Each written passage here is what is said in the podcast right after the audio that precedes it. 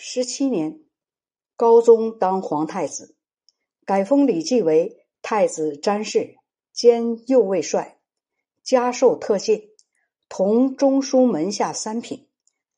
太宗对他说：“我的儿子刚当上太子，清原是他手下的长史，现在把东宫的事情托付给清，所以有这项任命。虽然以清的阶位声望，这项任命使卿受屈，但是不要相怪。”太宗又曾在闲暇时设宴，看着参加宴会的李绩说。朕将把年幼的太子托付给大臣。想起来，没有比卿更合适的人。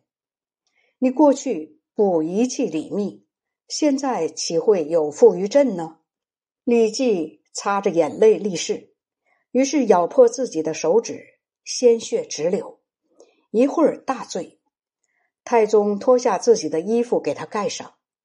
李继受太宗的托付，信赖。就像这样，十八年，太宗准备亲自征讨高丽，任命李继为辽东道行军大总管，率军攻破盖牢、辽东、白崖等数城，又随从太宗摧毁了铸壁山的敌军营镇。因为有功，他的一个儿子被封为郡公。二十年，薛延陀部落发生内乱。天子命令李绩带领二百名骑兵，并趁便征集突厥的军队前往讨伐。到乌德坚山与敌大战，击败了他们。薛延陀大首领梯真达官率部投降。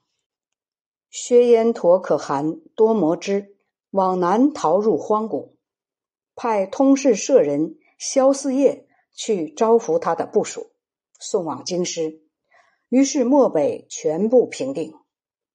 二十二年，转任太常卿，依旧同中书门下三品。过了十天，又拜太子詹事。二十三年，太宗卧病，对高宗说：“你对于李绩没有什么恩惠，我现在准备把他贬为外官。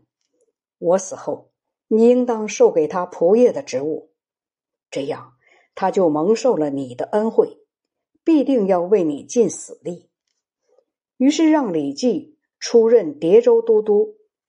高宗继位当月，就正召他入朝，拜洛州刺史，接着加授开府仪同三司，又命他任同中书门下三品，参与执掌机要事务。这一年，又拜尚书左仆射。永徽元年，上表请求免除自己的仆射职务，天子命他以开府仪同三司的身份，依旧执掌政事。四年，拜司空。起初贞观年间，太宗因为他功勋卓著，曾经在凌烟阁上为他画像。到这时候，皇帝又命令把他的像。画在凌烟阁上，还亲自为画像作序。显庆三年，随从天子到东都，在路上得病，皇帝亲自慰问。麟德初年，东封泰山，天子命令李绩为封禅大使，于是随从车驾东行，途中在华州停留。李绩的姐姐很早守寡。住在李绩的旧屋里，皇后亲临他的住所慰问，还封他为东平郡君。李绩又坠马伤脚，皇上亲自下问，把自己乘坐的马赐给他。乾封元年，高丽莫离之南生被他的弟弟南建驱逐，依附于国内城，派儿子献城入朝求派援兵。总章元年，任命李绩为辽东道行军总督，率兵两万，夺取土地，一直到鸭绿水。南建派他的弟弟前来抵抗，李绩发兵击败了他，追击逃敌走了二百里，抵达平壤城。南建关闭城门，不敢出战。敌寇的各座城堡都惊恐不安，不少人自城中脱身逃走。来投降的人连续不断。他又领兵包围了平壤。辽东道副大总管刘仁轨、郝处俊、将军薛仁贵也都到平壤城下会合，分道围攻平壤。经一个多月，攻克了这座城，俘获了高丽王高藏及南建、南产，分割高丽各城，全力为唐的州县，整顿部队而后还朝。天子命令李绩。顺路把高藏及南建献到昭陵，在那里献俘的礼仪完成以后，整顿军容，使其完备而后进入京城，到太庙献福。二年，加拜太子太师，增赐封邑，包括从前已有的，共一千一百户。这一年，李绩卧病，天子任命他的弟弟。晋州刺史李弼为司卫正卿，使他得以在长安照看哥哥的病。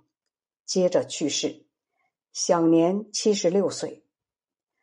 皇帝为他哀悼哭祭，停止办公七天，增给太尉、扬州大都督，定谥号为真武，供给棺木，使他葬在昭陵附近。